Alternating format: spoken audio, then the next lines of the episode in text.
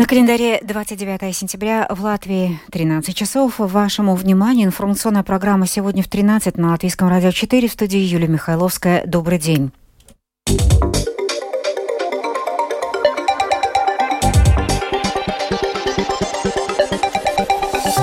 В этом выпуске Банк Латвии скорректировал прогнозы. Инфляция в этом году будет расти быстрее, экономика медленнее.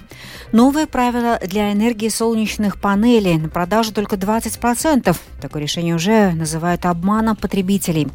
Из-за санкций в отношении России и Беларуси детали для ремонта поломанных лифтов Латвии приходится чинить или изготавливать на месте. Фермеры Латвии пользуются возможностью реверсивной аренды земли. О том, что это такое, мы расскажем в этом выпуске.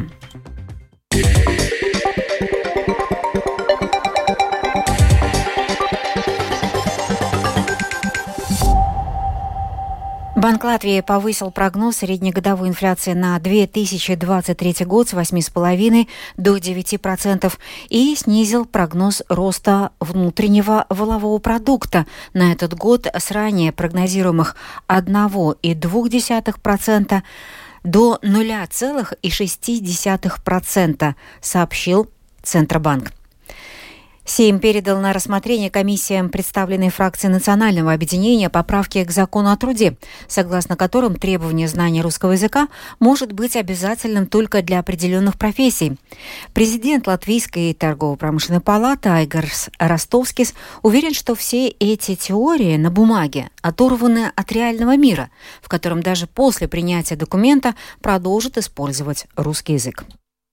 Тут надо э, делить этот вопрос в две части. Конечно, есть политический такой вопрос. Конечно, национальное объединение — это их тематика, типа вот латышей и все такое. Но есть реальный, реальный мир. Конечно, есть э, индустрии или, скажем так, где хватает э, одним языком, ну, латышским языком, но мир сегодня открытый. Очень много индустрий такие, где нужно разные языки. И если мы говорим даже о русском языке, ну, извиняюсь, на русском языке говорят говорят не только россияне, те же украинцы там и другие. Я не помню, русский, мне кажется, он какой-то восьмой из самых больших языков. Mm-hmm. Так что, так что это просто, ну, реальность. В жизни будет происходить так. Если примут такой закон, что там нельзя ставить в этих, э, когда добирается работник, это будет все равно проходить э, в переговорах, да, и будут э, спрашиваться работников, ты знаешь, не знаешь, потому что эти такие проблемы, они решаются какой-то стратегией постепенно. Министерство климата и энергетики подготовило поправки к закону о рынке электроэнергии, который предусматривает, что со следующего года начнет действовать новая система. Согласно этой концепции, пользователь сможет передавать не более 20% электроэнергии, производимой в год. Домохозяйства до сих пор использовали систему чистого учета, которая теперь признана невыгодной для государства и, оказывается, была необходима для того, чтобы стимулировать жителей более активно устанавливать устанавливают солнечные батареи. Заместитель госсекретаря Министерства климата и энергетики Лига Розентал утверждает, что правила не изменились, их просто уточнили. Pēc vispārējām Eiropas komisijas vadlīnijām. Общие руководящие принципы Европейского Союза гласят, что собственный потребитель может подавать в общую электросеть в течение года максимум 20% от произведенной энергии.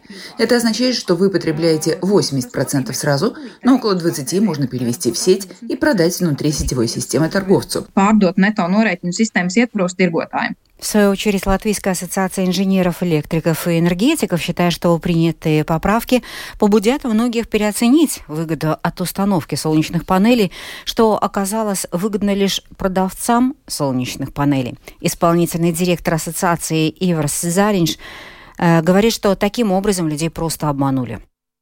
Viņi varēja taisīt aprēķinus. Торговцы смогли произвести расчеты, которые оказались гораздо более прибыльными, чем ожидалось на самом деле. Если люди, которые установили солнечные панели, не знали этого, их обманули.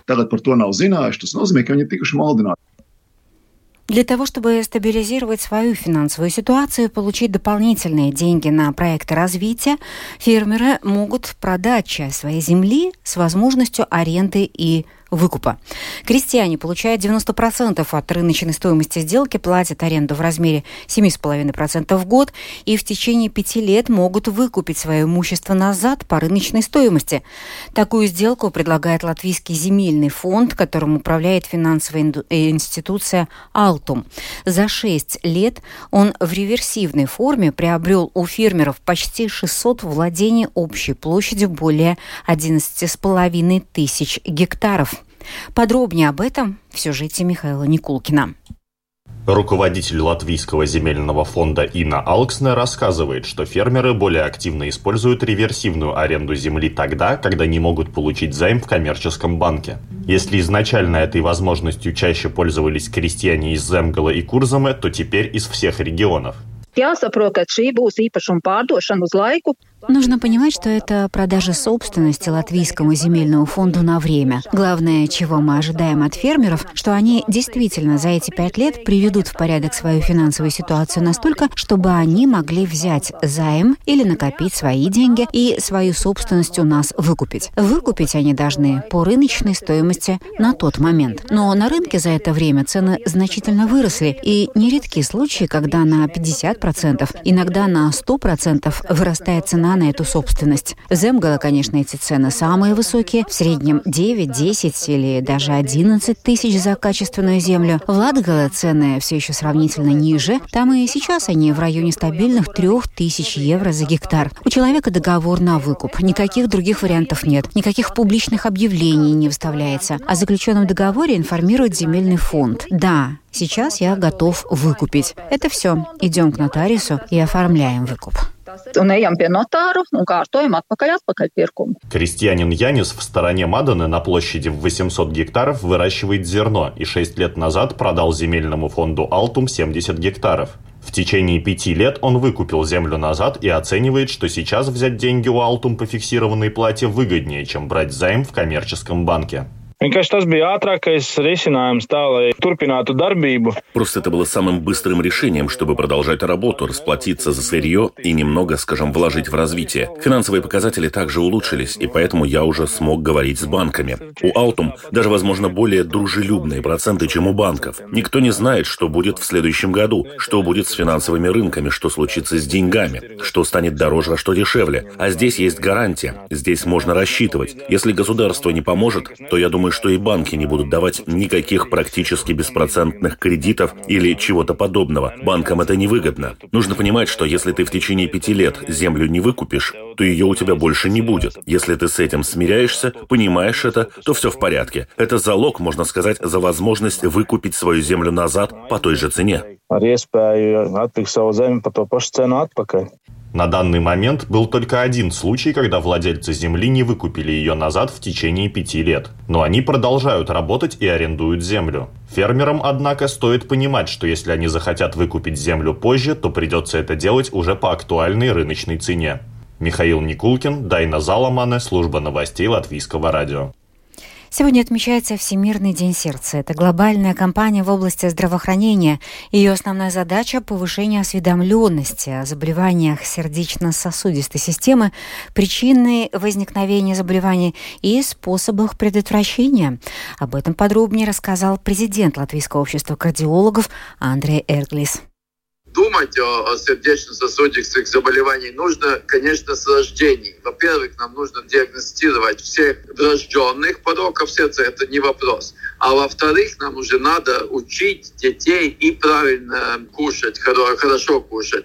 Нам нужно учить детей гигиены, нам нужно учить уже детей пониманию факторов рисков. Это то, что мы называем профилактикой. И если мы будем э, на это все смотреть, мы фактически очень можем снизить число сердечно-сосудистых заболеваний.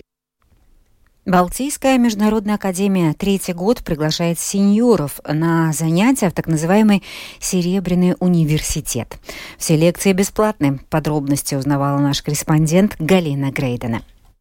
1 октября в мире отметят Международный день пожилых людей. И накануне этой даты наши сеньоры пришли в Серебряный университет ознакомиться с его программой. Серебряные университеты – это новое европейское движение, где сеньоры расширяют кругозор, получают новые полезные знания и навыки. Подробности рассказала координатор Серебряного университета профессор Оксана Филина. Мы, выбирая направление, ориентируемся на потребности потребности слушателей. Опрашиваем их, они заполняют анкеты. В настоящее время у нас выявились несколько направлений. Это история, и классическая, и современная. Как мировая история, так и история Латвии. История Риги очень интересует. Актуальные проблемы современные, экономические, проблемы глобализации. И очень конкретные вопросы экономические, которые интересны каждому. Литература, классическая и современная. История культуры в широком смысле. Театр и живопись, и художники, uh-huh. и балет. Я обращаю внимание, что все-таки целевая аудитория наша – это сеньоры с высшим образованием. Это люди, у которых очень широкий круг интересов. Следующее направление – психология, конфликтология. История возникновения конфликтов в таком как бы глобальном процессе, так и семейные отношения, межличностные. Это чисто благотворительный проект Балтийской международной академии. Первый и второй год преподаватели работали бесплатно. В этом году мы получили грант от Накотнес Атбалста фонда. Поэтому уже преподаватели, по крайней мере, будут получать какие-то деньги. Да, да. Благодаря этому гранту мы сможем расширить круг тем, организовать отдельную компьютерную группу для желающих. Мы, может быть, сможем организовать курсы латышского языка. В прошлом году мы выдали сертификаты всем слушателям. Слушателями университета могут стать люди любого возраста. Все лекции на русском языке. В этом году предполагается принять около 100 человек. Пенсионер Александр Аничкин, студент университета со дня его основания. В прошлом выпускник Рижского института инженеров гражданского флота. Ну, на пенсии я только два года. Правда, годиков мне сейчас 76 будет. Поскольку у меня образование это техническое, то вот тут я понял, что пробелы у меня колоссальные. Искусство, литература. Очень интересные проходили лекции по экономике. Ольга Сдебская долгие годы заведовала научной библиотекой Балтийской международной академии, а сегодня студентка. Лишних знаний не бывает. Лекция Оксаны Леонидовны, допустим, по современной русской литературе, там масса имен и направлений. Пенсионерка Ираида Кельмелене в прошлом работник Латвийской железной дороги. Она будет учиться в университете второй год. Ираида – поэтесса, автор двух книг. С первой же лекции меня это так заинтересовало. Вроде бы, ну что может быть нового? О Серебряном веке, казалось бы, и дома библиотека огромная. Но так преподаватели подавали материал, что просто известные уже вещи, они настолько интересно преподносились, и такие были нюансы, которых даже вот ты не знаешь. Забываешь о своем возрасте, тебе надо учиться, тебе надо в университет. Стать слушателем университета можно с любого момента. Вас ждут каждую среду в 15 часов по адресу Ломоносова 1 в малом зале на первом этаже. Галина Грейдена, служба новостей Латвийского радио.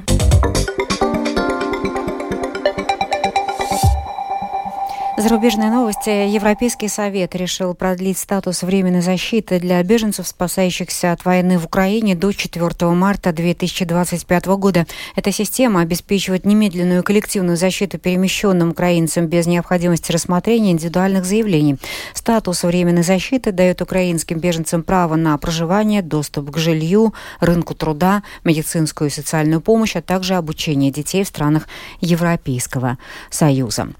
По меньшей мере 52 человека погибли в результате взрыва у мечети в городе Мастунг в пакистанской провинции. Еще 130 человек получили ранения. Об этом сообщают местные СМИ со ссылкой на медицинские службы. По данным правоохранительных органов, взрыв осуществил террорист-смертник. Нападение произошло недалеко от мечети, где собрались прихожане по случаю праздников в честь дня рождения пророка Мухаммеда. Долгое время Швеция считалась олицетворением миролюбия, однако ярко выраженный конфликт между бандитскими группировками уже практически не оставляет от этого образа и следа. Жертвами волны насилия, которая захлестнула Швецию в последний месяц, стали уже 12 человек. Это вызывает возмущение общественности и побудило к призывам направить армию для борьбы с преступными группировками. Об этом подробнее Рустам Шукуров.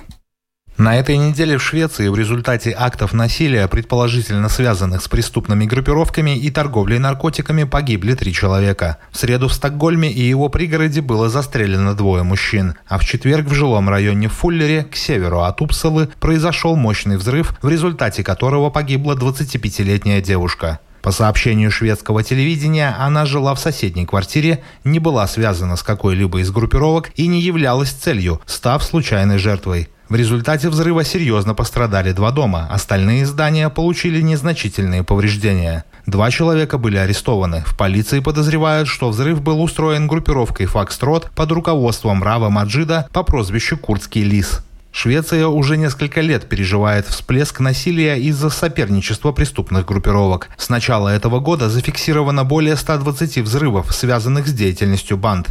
36 человек погибли в ходе перестрелок между преступниками. Однако новый уровень эскалации бандитских разборок привел к призывам направить армейский ресурс для подавления растущей волны бандитского насилия в стране. Бывший премьер-министр Швеции Магдалена Андерсон предположила в беседе со шведскими СМИ, что военные подразделения могли бы оказать помощь полиции в оперативной работе. При этом, как заявила экс-премьер, в арсенале военных имеются технические средства, которые могли бы помочь в борьбе с преступными группировками. Действующий премьер-министр Швеции Ульф Кристерсон между тем заявил о встрече с главой полиции страны и командующим армии. На встрече будет обсуждаться вопрос оказания помощи полиции со стороны военных в борьбе с бандитскими группировками.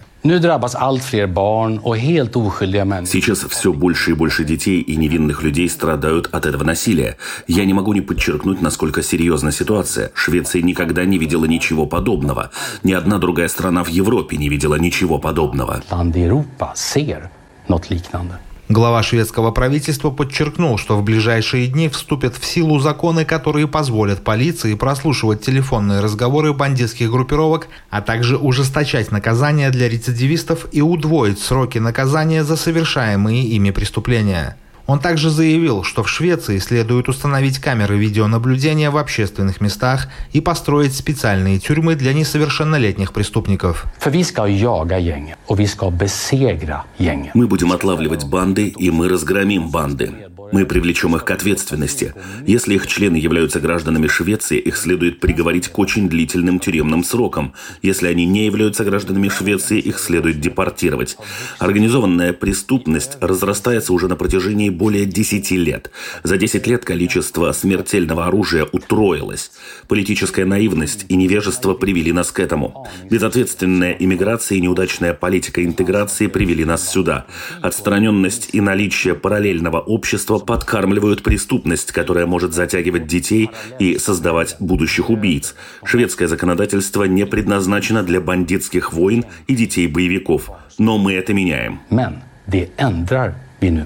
Следует отметить, что в конфликты на территории Швеции вовлечены десятки банд, членами которых, под данным правительства, в настоящее время являются около 30 тысяч человек. Рустам Шукуров, служба новостей Латвийского радио.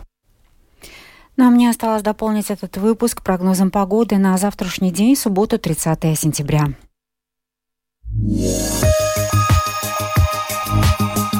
Предстоящей ночью ожидается переменная облачность, начиная с запада. Она увеличится, временами пройдет дождь, ветер южный, юго-западный. Утром сменит направление, будет дуть с юго-запада-запада со скоростью 2,7 метров в секунду. На побережье 4,9 метров в секунду, порывами до 15 метров в секунду. Температура воздуха по стране ночью от 11 до 15, на побережье 15-17 градусов. Днем будет переменная облачность, временами дождь, ветер юго-западный, западный 2,7 метров в секунду секунду, на побережье порывами до 15 метров в секунду и температура воздуха днем по стране от 16 до 19 градусов. В Риге переменная облачность. Со второй половины ночи временами будет идти дождь, ветер южный, со второй половины ночи сменит направление на юго-западный, западный и будет дуть со скоростью 4-8 метров в секунду. Температура ночью 15-17 градусов, завтра днем 17-19. Медицинский тип погоды второй благоприятный. Это была программа «Сегодня» в 13-29 сентября. Продюсер выпуска Дмитрий Шандро. Провела Юлия Михайловская в Латвии 13 часов и 19 минут. Yeah.